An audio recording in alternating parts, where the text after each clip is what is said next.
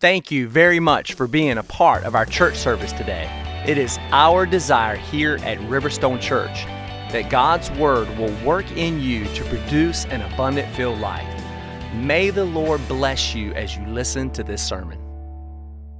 The ancient Christian greeting was, The Lord is risen, and the response is, The Lord is risen indeed.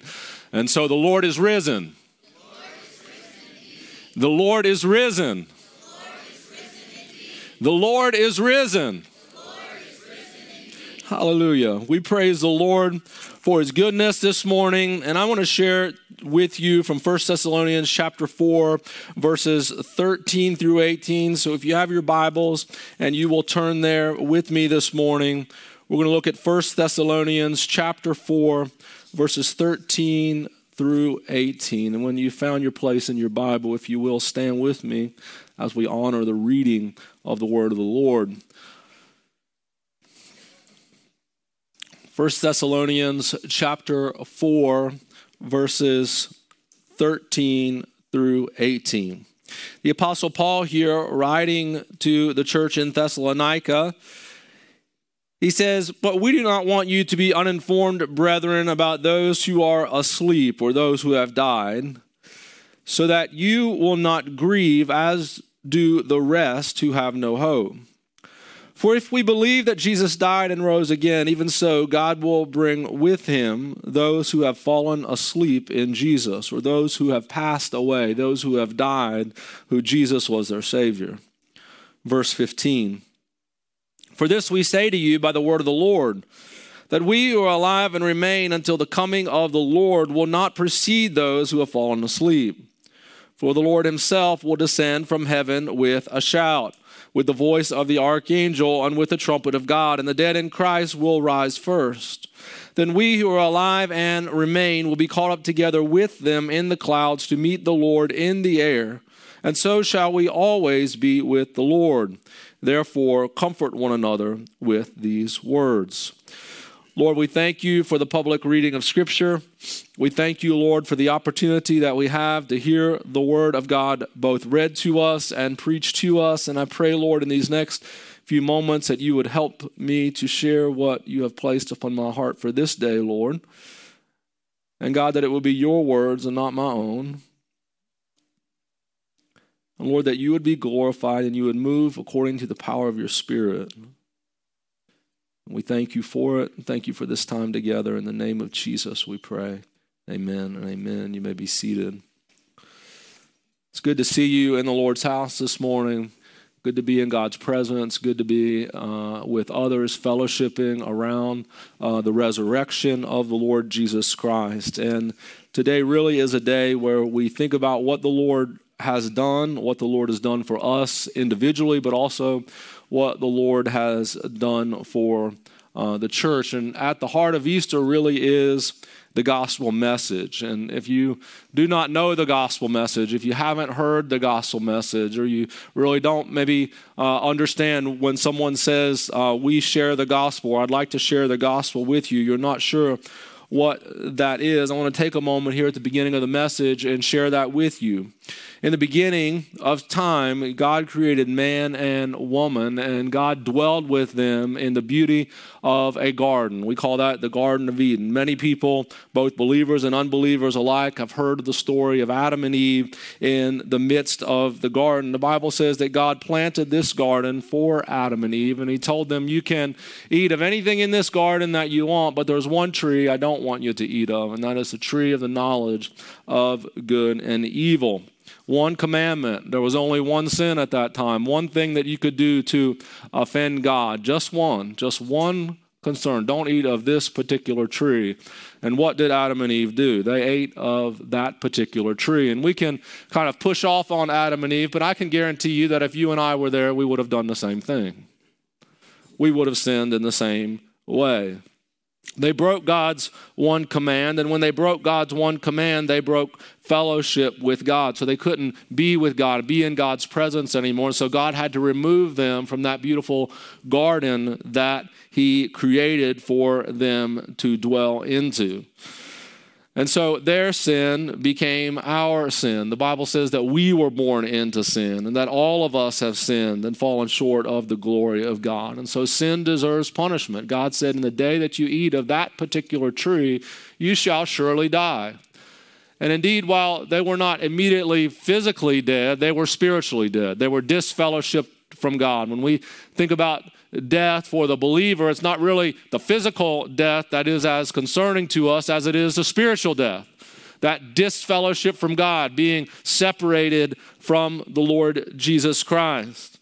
And so that sin separated us from God, and the punishment of that sin is death. But God did not want us to bear that punishment. And so Jesus, who is God in the flesh, came and lived on the earth, and he lived a sinless life. He lived a life without sin, which meant that he was not under the penalty of sin. He wasn't under the penalty that deserved death. He was an innocent man, the scripture says. He pleased God in all ways. And as Jesus lived upon the earth, there were sinful men who became jealous of the Lord and they had him crucified on the cross. It was the plan of God that Jesus would die as the punishment for us, that his life would be taken from him as the spotless, sinless Lamb of God, that his life would be taken in order that God's wrath would be satisfied. So when we think about the cross, when you look behind me and you see uh, this cross, for us, we kind of think about it maybe in terms that uh, the Bible at times doesn't picture, but at the cross, all of the sin of the whole world, the wrath of God was focused in that historical moment upon a sinless man upon a cross, and the wrath of God, the scripture says, was poured out upon that cross. So, what that means is the sin that I have committed and the sin that you have committed, God said, instead of pouring the wrath out upon you, I will pour my wrath, the punishment, the just punishment, I will pour that out upon the sinless, spotless, the scripture calls him Lamb of God or Jesus as we refer to him.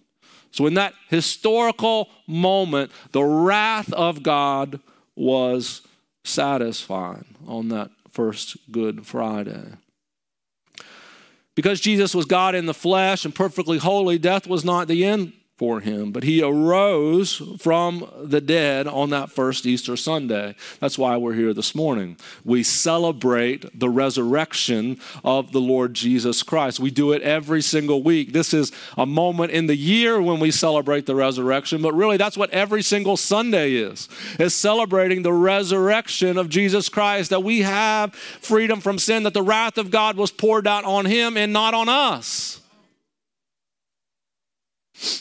That's why some people are so vibrant in their praise because they've been to the depth of sin and saw the forgiveness of Jesus, the washing away of their sin, and they have this vibrant praise because they're so thankful for what God has done. And so, what you and I must do is believe what I just explained to you.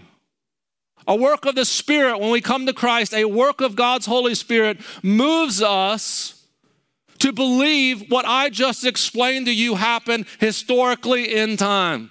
And as the Spirit of God moves upon us to believe that, and we profess belief in Jesus, however that profession comes, Jesus, I accept your righteous sacrifice on the cross, the Bible says, then we too shall be saved. That is why those of us who are in the Lord Jesus Christ want to share this message with as many people as we can. Because there are only two alternatives in God's plan an eternity with God in heaven in glory with Him, or an eternity separated from God in eternal torment and punishment, what the Bible refers to as hell. There's two alternatives. Good works don't get you there. Good works can't get you to heaven saying, I'm a good person. I've not done bad things. You're, you're not admitting what the Word of God says that we are all born in sin. But when we say by faith, I believe in God's work on the cross that I have sinned and I am deserving of a penalty, and Jesus died as a just sacrifice on the cross, and all of the wrath of God for every single one of us was focused on Jesus Christ in that historical moment, and it was satisfied for me when I believe that by faith. The Bible says that I am now in relationship with Jesus. As long as I live upon this earth, I can have assurance that I am uh, I am his child. And if I die in this life, I have assurance that I will follow him later in the resurrection. He's the first fruits of the resurrection. So if we die in Christ, those of us who remain and we reflect upon the death of that loved one in Christ, we have assurance that because Jesus rose, they too will rise from the dead. That's the gospel. If by faith you believe in Christ's word his death, his burial, his resurrection, you too shall have eternal life. Belief, right? Belief. Believing in something that you can't see, you can't touch, but you have a belief that it is so. Our beliefs have consequences, don't they? If you believe that the earth is flat, that is a consequence to what you're willing to do in a boat, right? If you truly believe that the earth is flat, it impacts what you're willing to do if you go out in the ocean. See, Columbus found this out when his sailors almost committed mutiny because they thought they would fall off the face of the earth. Or did they? That's what we've been taught. Many believe that, that Columbus discovered that the earth was round, but the shocker is that Columbus didn't discover that. It was already well known historically, as far back as the ages of the Greeks and Romans, that people felt the earth was round. And so you think, how did so many come to believe that Columbus discovered that the earth was round, that it wasn't flat, that everyone thought that it was flat before that time? Interesting historical fact is that in the 19th century, secular scientists who were railing against the ignorance and misguided notions of religious people decided to put forth this interpretation to cause people to think that those who believed in the scriptures thought the earth was flat. Far from the truth, but that fact still persists today, doesn't it? One belief says religious people blindly follow even against the fact. The other belief says that secular scientists manipulate the data to fit their own conclusions. Belief impacts us, the consequences of what we believe. Belief in Jesus as the atoning sacrifice for sin has consequences. In 2015, there was 140 Kenyan university students who were murdered because they professed faith in Christ. They went to bed thinking about school and woke up understanding that their beliefs have consequences. For them, they're gathered with the souls under the altar who have been slain because of the word of God and because of their testimony. Because they are martyrs in Christ, their blood is pooled with the other martyrs who are crying out from under the heavenly altar, How long, O Lord, holy and true? Will you refrain from judging and avenging our blood on those who dwell on the earth? These Kenyans' belief gained each of them a white robe, and they were told that they should rest for a little while longer until the number of their fellow servants and their brethren, who were to be killed even as they had been, would be completed also, out of Revelation chapter 6, verse 9 through 11. Your belief always has consequences. But often we find that our beliefs are not readily identifiable. We often say what we do not believe and believe what we do not say. There are many who warm a pew on a Sunday and say they believe in Christ, but the Christ they believe in is one that is created in their own image. They don't think Jesus would judge them. They don't think Jesus would uh, send anyone to hell, that God loves everyone, and God's plan is just for everyone, uh, except for those really, really, really awful people that everybody thinks is awful. We kind of democratically vote them off the island, that those really awful people, they're deserving of hell. But the rest of us, we're pretty good people, and we sort of should all uh, find ourselves in heaven. But that's not what the scripture teaches. Whatever our beliefs are, they have consequences. And Paul, as he's writing to the Thessalonian church, he had gone there on his second missionary journey. There was a substantial Jewish population that was there. Paul found a church in Thessalonica, and you can read about that. We'll get to that later on in the year in Acts chapter 17, kind of gives some description of what Paul was doing in uh, Thessalonica and with the Thessalonian church there. And it was this letter that we read out of this morning was primarily written to encourage new believers in their faith. And Paul shares that there has been difficult challenges and oppositions that have come against the church, but that is the norm for believers. That we should walk in sanctification and that there are consequences to our belief in the resurrection of Jesus. What we come to church today to celebrate, there's a consequence to that if you say you believe it. This is where I want us to think about the message this morning that there are consequences for you and I of our belief in the resurrection. I believe there's four of those that we can pull from our text this morning. The first being a belief in the resurrection is a belief that the Lord will return. The text says, For if we believe that Jesus died and rose again, even so God will bring with him those who have fallen asleep in Jesus. For this we say to you by the word of the Lord, that we are alive and remain until the coming of the Lord will not precede those who have fallen asleep.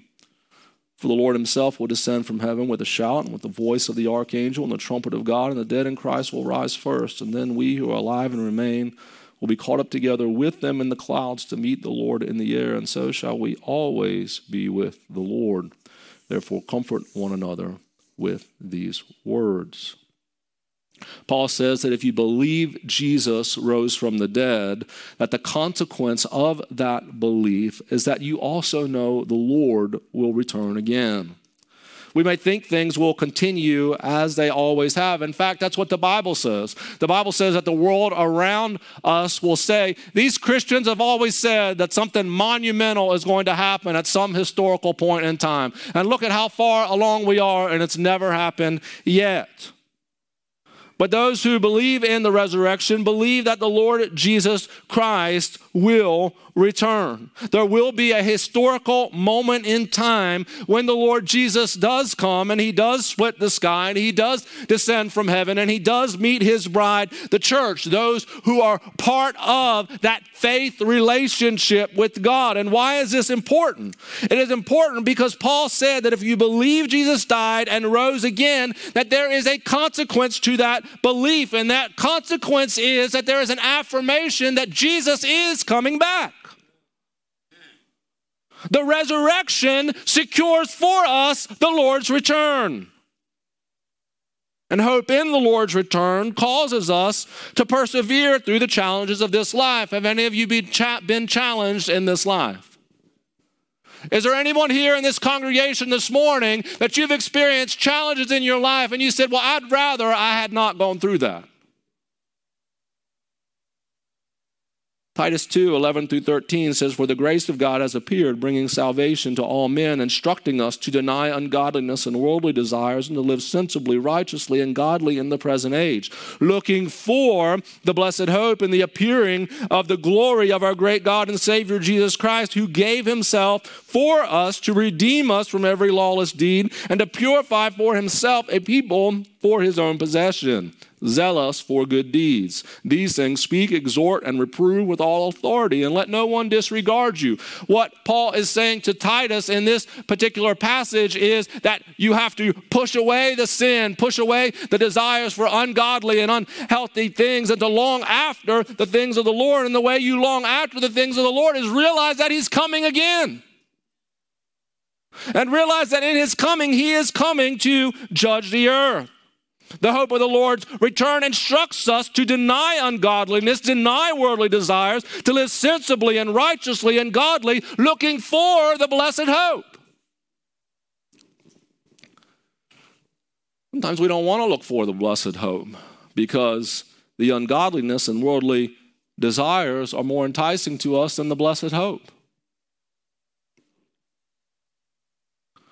Paul says to the Thessalonians, the resurrection gives us hope of the Lord's return. To Titus, Paul says, the hope of the Lord's return causes us to seek to live righteously in our longing for his coming. See, this is one of the tales. If we're examining ourselves, and we ought to always examine ourselves. We had communion this morning, and Brother Anthony encouraged us to examine ourselves and to have a time of confession. And one of the reasons for that is we always ought to always examine our hearts before the Lord to see if we're truly walking in the way. Are you looking for the Lord's return? Today could be the day, could it not? Do we truly believe that? If we believe that Jesus rose from the dead, then we have to also believe that he is coming again. And if we believe that he's coming again, we have to live like he is coming again. See, those who claim Christ and yet continue to live unrighteously, I, I don't see how they believe that he will even return. There have been times in my home, for those of you who don't know, my wife and I have seven children. My oldest is uh, 17, my youngest uh, will be six here in a few days. And there are times when uh, we are having a whirlwind cleanup in the house and getting everyone to put things uh, together. And I will say them to them, uh, or their mother will say to them, We are coming upstairs to check your bedroom in five minutes. Nothing under the bed, nothing thrown in the corners, nothing in the closet. Now, if I give that statement to my kids, and I've backed it up before by actually coming up the steps and looking for them, what are they going to do? They're going to scurry about and get everything clean because they know I'm coming and I'm going to check. I'm going to check under the bed. I'm going to open the closet door. And when stuff is just kind of stuffed in, I'm going to pull it out and throw it back in the floor and say, Do it again. And so they learn that if I say, I'm coming up in five minutes and it better be clean, that they'll begin scurrying around and making it happen. But if they know I'm occupied, I'm going to check your room but I don't give them a time. I'm not emphatic with my voice, they'll begin to get lazy. And as they begin to uh, clean out some of the things, I'll see those Legos that they had left under their bed three months ago that they forgot about. And now they start pulling them out. And what do they do? They stop cleaning and they start putting their toys together. Or they see that broken toy that they stuffed under their bed because they didn't want their brother to find out that he had broken their toy and they begin to see that and they'll think, oh, that's kind of interesting to play with right now. And they'll sit back and kind of wait because dad's not coming up. But if they think that dad's coming, they're scurrying, doing everything that they can do in order to meet the need of the moment. Christians who believe in the Lord's return live as if the Lord is returning. Secondly, a belief in the resurrection necessitates that we also believe that the dead will rise. Those who have gone on in the faith, a belief that the dead in Christ will rise. This is key to us because it unites us, those of us who are present in this life, with those who have already gone on to their reward, those who are already uh, in the presence of Jesus, as he unites the church here with the church that is there. The notion that the dead in Christ will rise also brings to us the importance that God places on the physical body. 1 Corinthians 15, 13 through 19 says, But if there is no resurrection of the dead, then Christ is not risen. If there's no resurrection of the dead, Christ is not risen. And if Christ is not risen, then our preaching is empty and your faith also is empty. If we don't believe that there is any resurrection, we're all just doing a fool's errand right here this morning. Yes, and we are found false witnesses of God because we have testified of God that He raised up Christ. And if we don't believe that, that Jesus did not rise. For if the dead don't rise, then Christ is not risen. And if Christ is not risen, your faith is futile and you are still in your sins. Then also those who have fallen asleep in Christ have perished. There's no hope for those who have fallen asleep. And if in this life we only have hope in Christ, we are of all men to be most pitiable. What the Apostle Paul is saying there. If we only believe that Jesus rose from the dead, but it, it has no merit in the life that is to come, we're just kind of doing this for show to kind of conjure up in ourselves some sort of hope. And that hope is just to sort of help us along in this life. When we die, we just are in the grave and that's it. But a belief in the resurrection necessitates that the dead in Christ will rise. Paul says that the dead do not rise, then Christ is not risen. See, the Bible is a package deal. You can't just take pieces that say Jesus loves us and God loves and these things, and you can't separate it out from the rest of the things. It's a package deal together. We can't do the cutting and pasting kind of thing. What we what we like and what we don't like set on the shelf aside. We have to take the package deal together. And if we believe in Jesus, we believe that I believe in the Lord Jesus Christ saves us. We believe that He rose from the dead, then that also necessitates that at one day God is going to raise up those who have gone on. You either believe all of it or you can't believe any of it.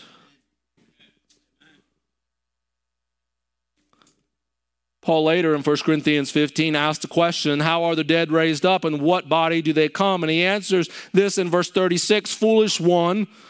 What you sow is not made alive unless it dies. And what you sow, you do not sow that body that shall be, but mere grain, perhaps wheat or some other grain. But God gives it a body as He pleases, and to each seed its own body. What essentially He's saying here is that if you plant a kernel of corn in the ground, you don't expect a plant to grow and you get one kernel. But if you plant a kernel of corn in the ground, what you expect is that a corn stalk will grow that will produce many more kernels than what you actually put in the ground. There is a hope in the planting of the seed that there is a fruitfulness of the seed in order to bring joy to you and me. And that's the same thing that when someone passes on from this life in Christ, we lay them in the ground with a hope that even in that death, there is a better life for them to come. So, also, just as the seed, it is the same with the resurrection of the body. The body is sown in corruption, but it is raised in incorruption. It is sown in dishonor, and it is raised in glory. It is sown in weakness, but it is raised in power. It is sown a natural body, and it is raised a spiritual body. In essence, Paul is saying here that what we're putting in the ground is poor and pitiable and weak and susceptible to disease and susceptible to death. But when it is a believer who has professed faith in the Lord Jesus Christ, what we are looking for in the future is a hope that God, by his power, will raise that body up an incorruptible body, an immortal body, a spiritual body that will in eternity give praise and exaltation to the Lord Jesus Christ. So for us as believers, Paul does not want us to grieve as those who have no hope outside of the church. See, this is where it really meets the road for you and me. It impacts how we react when someone in Christ dies. If we believe that Jesus was risen from the dead, and we believe that someone who has professed faith in him, though the body is broken and torn and in a difficult state, when we put it in the ground, we have a hope that one day that body will come out of the ground as the Lord Jesus came out of his grave grave on this day that we celebrate. I've had the privilege to stand with many people at funerals uh, throughout my time as serving as a pastor. Some believers and some unbelievers. There's been times where I've gotten calls from a funeral home that the family just wanted someone to be there to say a few things, but there was no belief, no pastor, no relationship. They just wanted somebody, they didn't care who, to say a few kind words at someone's passing. And it was oftentimes someone who is a unbeliever, and the whole ceremony would seem somewhat just perfunctory, uh, kind of like a, a necessary evil. We got to do this. This has got to happen. And obviously, and when I get in an opportunity like that, it's always an opportunity to share the gospel. It's always an opportunity to give hope to those who may not uh, know the Lord Jesus Christ. But for those who are generally gathered around the funeral of an unbeliever, it comes to just a sad end. Songs may be sung about some type of resting place, but no one really seems to believe or know anything about what they're singing. For the unbeliever, there is no song such as this one that says, Yea, when this flesh and heart shall fail and mortal life shall cease, I shall possess within the veil a life of joy and peace. There is no sense of when we've been there 10,000 years, bright shining as the sun. We've no less days to sing God's praise than when we'd first begun. Amazing grace is absent for the unbeliever and all they truly think that they have left in front of them is their passed on loved one, in essence, a human carcass in a box. But the funeral of a believer is quite different. Seems to be a greater sense at times of, of sorrow, of missing that person, that the believer has gone on, but it's also mixed with this idea of rejoicing and remembering. There's no sense of finality, but a sense of completion, that they've completed what was necessary in this life and they've made it on to their eternal reward. Believers realize that this life is but a vapor and gone. And that life is the seed that you plant in the ground. And if that person is in Christ, that life, even then, can produce much fruit for the kingdom. The consequences of the resurrection are that Christ will return and the dead will be raised. The third consequence of the resurrection is a belief that you and I, who are believers in the Lord Jesus Christ, will be caught up with him three phases of the Lord's return. The trumpet of God will announce his return. The dead in Jesus will be raised. And then we who are alive and remain will be caught up. Paul tells the Thessalonians it this way For this we say to you by the word of the Lord, that we who are alive and remain until the coming of the Lord will not precede those who have fallen asleep. For the Lord himself will descend from heaven with a shout. So the Lord Jesus comes from heaven with a shout, the voice of the archangel, and the trumpet of God. The dead in Christ, those who have already passed on, who believe in Jesus as their Savior, the dead in Christ will rise first, and we who are alive and remain will be caught up together with them in the clouds to meet the Lord in the air, and so shall we always be with the Lord. And this passage itself clarifies for us that the world will not continue as it always has. Things will not always continue to go on as they have always continued to go on. There will be a day when Jesus returns for his church. In 1 Corinthians 15, the Apostle Paul says, I tell you a mystery. We will not all sleep, but we shall all be changed in a moment, in the twinkling of an eye, at the last trumpet. For the trumpet will sound, and the dead will be raised incorruptible, and we shall be changed. Verse 55, he says, Oh, death, where is your sting? Oh, Hades, where is your victory? Thanks be to God who gives us the victory through Jesus Christ our Lord. This idea of the catching up to the Lord in the clouds is not as we have kind of pictured it at times in television or movies or pictures that you might have seen, just kind of this kind of slowly sort of floating up into heaven to meet someone. The idea and the picture is that we would be caught up. It comes from uh, the word harpazo, which really means a quick and violent taking out. It's used in Acts 23 and 10, where Paul is before the chief priests and he's giving a defense of his belief in Jesus. It says, And there arose a great dissension. The chief captain, fearing lest Paul should have been pulled in pieces by them, commanded the soldiers to go down and to take him by force that's the idea of that word. From among them. And to bring him into the castle. It is a quick, fast move. pulling away, pulling out of, taking out of. The Lord, when the shout comes, those who are in, dead in Christ will rise first, and we who are alive and remain, we will be caught up quickly, rapidly, instantaneously, at the twinkling of an eye to be with the Lord. The book of Revelation speaks to us about this, and John the Revelator says he saw a great multitude in heaven that were saying, Hallelujah, salvation and glory and power belong to our God because his judgments are true and righteous. And he has judged the great harlot who was corrupting the earth with her immorality, and he has avenged the blood of his bondservants on her. And he says, Hallelujah, her smoke rises up forever, meaning sin and all its effects are being consumed. The 24 elders and the four living creatures fell down and they worshiped God who sits on the throne, saying, Amen and hallelujah. And a voice came from the throne saying, Give praise to our God, all you his bondservants, you who fear him, the small and the great. And then I heard something like the voice of a great multitude and like the sound of many waters, for the sound of the mighty peals of thunder, saying, Hallelujah. This is what you and I will be speaking in eternity. For the Lord our God, the Almighty, reigns. Let us rejoice and be glad and give the glory to him. For the marriage of the Lamb has come, and his bride has made herself ready.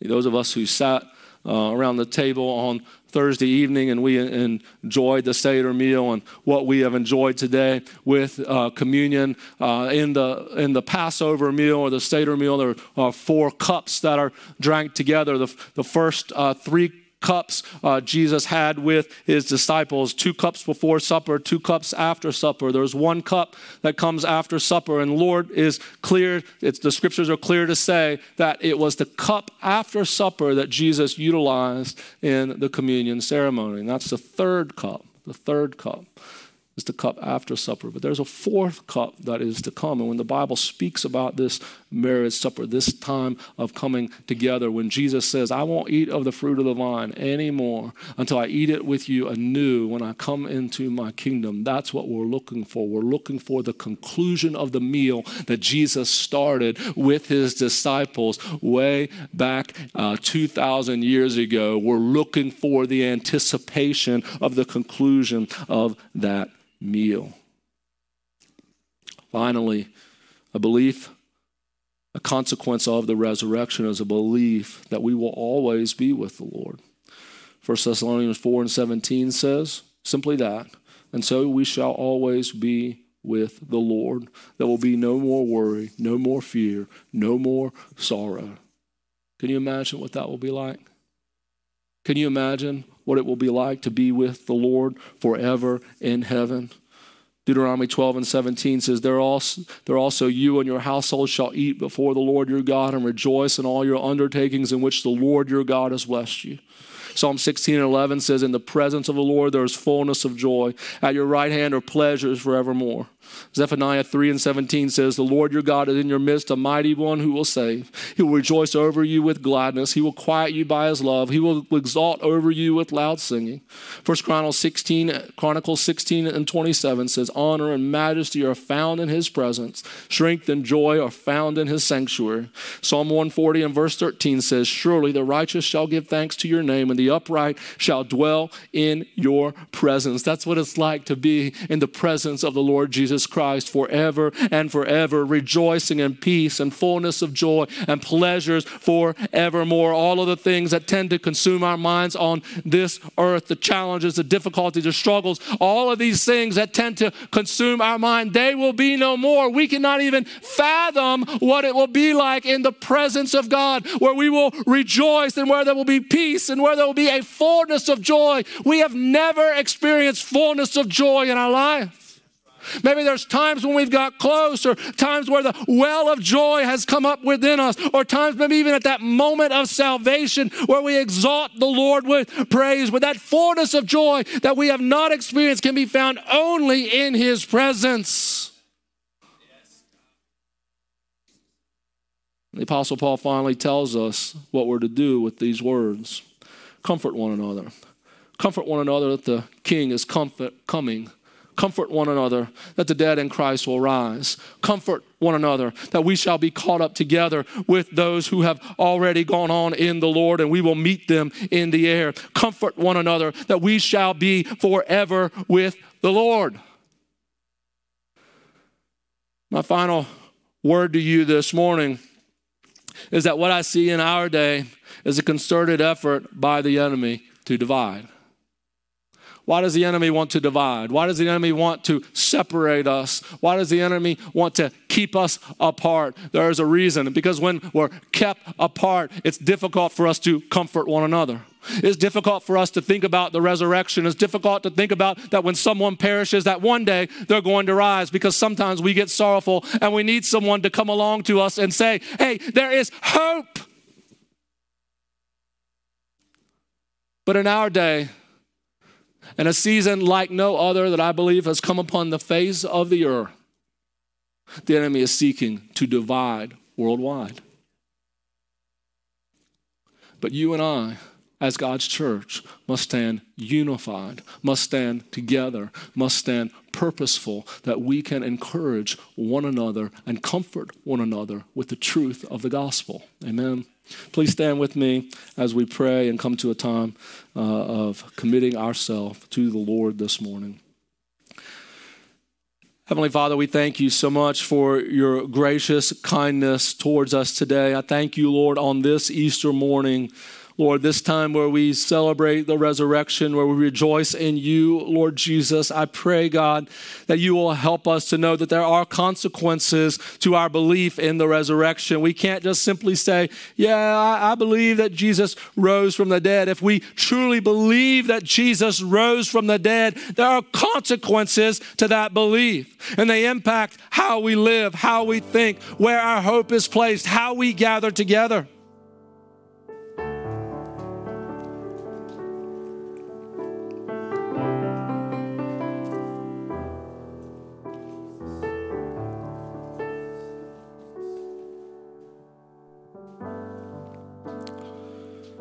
So maybe this morning, as I started out the message and I began to share what the gospel is,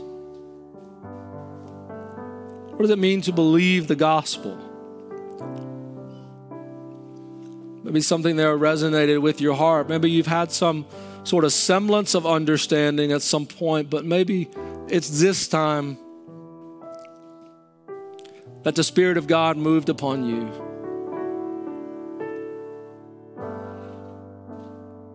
What maybe you had thought about before, you sense a shift or a change in your life, and now has become your earnest hope. I want to invite you to come and let us pray with you. As our prayer leaders, if you would come.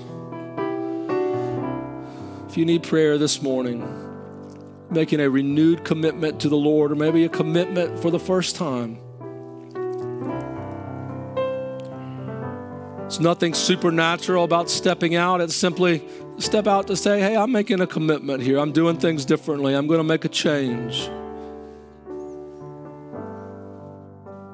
You're affirming to yourself and to others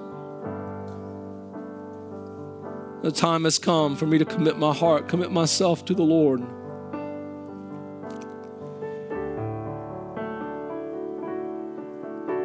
Maybe you're here this morning and the trials of life have challenged you.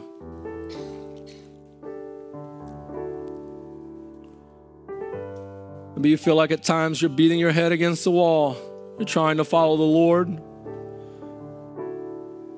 But it just doesn't seem to be happening for some reason. The Lord wants to help you in this moment. He wants to help you to understand that there are greater things that you're striving for than just a simple peace in this life, simple steadiness, ease in this life.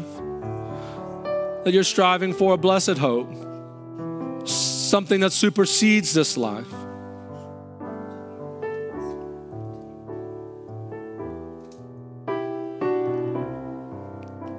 You feel like at times you're having to look up to see the bottom.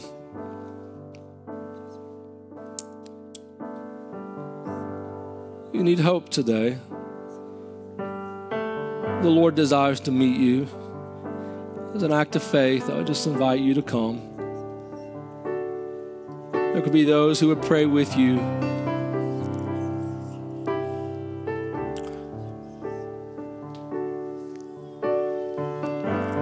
As they lead us in worship here for just a few moments, let's focus our hearts on the Lord and seek Him earnestly today. Thank you again for being a part of Riverstone Church. I hope you enjoyed today's message and that it encouraged you to take a step closer to Jesus. Please reach out to us if there is anything we can pray for or talk with you about. To get more information about Riverstone Church, you can visit riverstonechurch.net. God bless you this week, and may you walk in all of Christ's promises and plans for your life.